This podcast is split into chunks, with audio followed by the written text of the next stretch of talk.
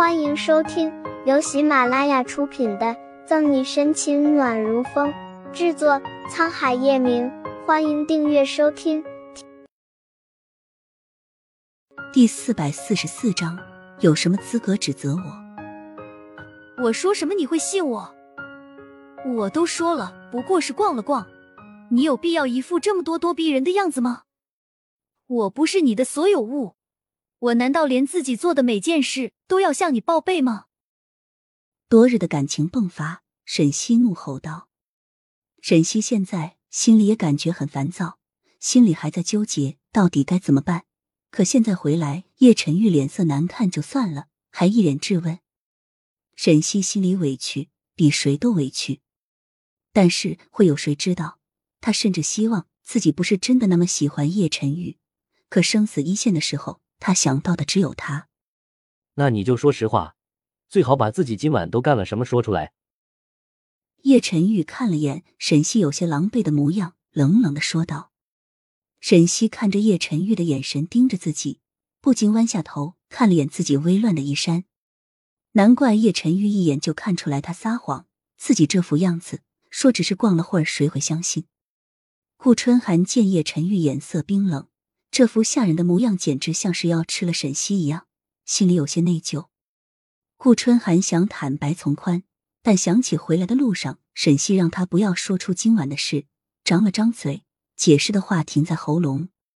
虽然不能说出真相，顾春寒还是站出来，心虚的低着头：“表哥，你就不要怪嫂嫂了，我和嫂嫂一直在一起，我们就是到处玩玩。”叶晨玉冷冷瞥了眼顾春寒，正要开口，叶晨玉的电话响了起来。电话里，乔宇硬着发麻的头皮，把沈西和顾春寒和人比赛飙车的事情一字不差的告诉了叶晨玉。叶晨玉闻言，脸色更加黑了一层，冷厉的目光好像覆了一层冰。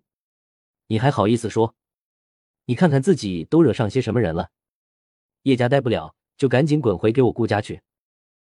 怒火翻腾，叶晨玉也不管说出的话有多重。叶晨玉不是生气沈西和顾春寒瞒着他去做了什么事，而是恼怒沈西居然去飙车。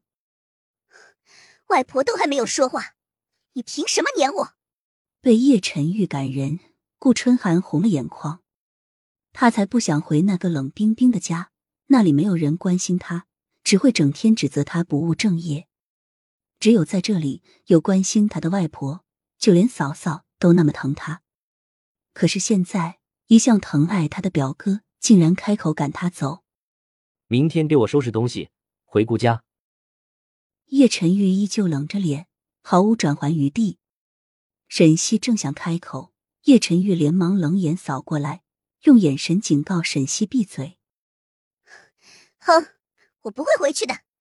顾春寒被叶晨玉的不容置疑的话气得哭了出来，冲着他固执的吼了一句，哭泣着跑上二楼，进了卧室，狠狠的把门关上。他还小，你这么吼他干什么？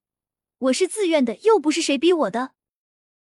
沈西脸色也不好看，答应飙车的人是他，顾春寒只是陪自己出去散心而已。叶晨玉有什么气冲他就算了，居然还对顾春寒说那么重的话。你还关心他？你自己都自身难保，你还有心情护着他？你带着他这么晚才回来，还瞒着我飙车的事，怎么？我叶晨玉在你们眼中我就这么好耍？你以为你自己算什么东西？有什么资格指责我？我教训自己的妹妹，你用什么身份插嘴？叶晨玉望着的红眸里是无尽的嘲讽，张口闭口都在说沈西没资格，句句狠毒的话戳在沈西心里，生疼生疼。还想反驳的沈西脚下踉跄一下，面色发白。他没资格，对呀，他有什么资格？他算什么？住在别人家里，凭什么指责人家？他算什么东西？可是明明知道自己什么都不算，为什么听到他说出来，心里会这么难受？陈玉，顾春寒卧室门口，从始至终没有出声的叶老太太跺了跺手里的拐杖。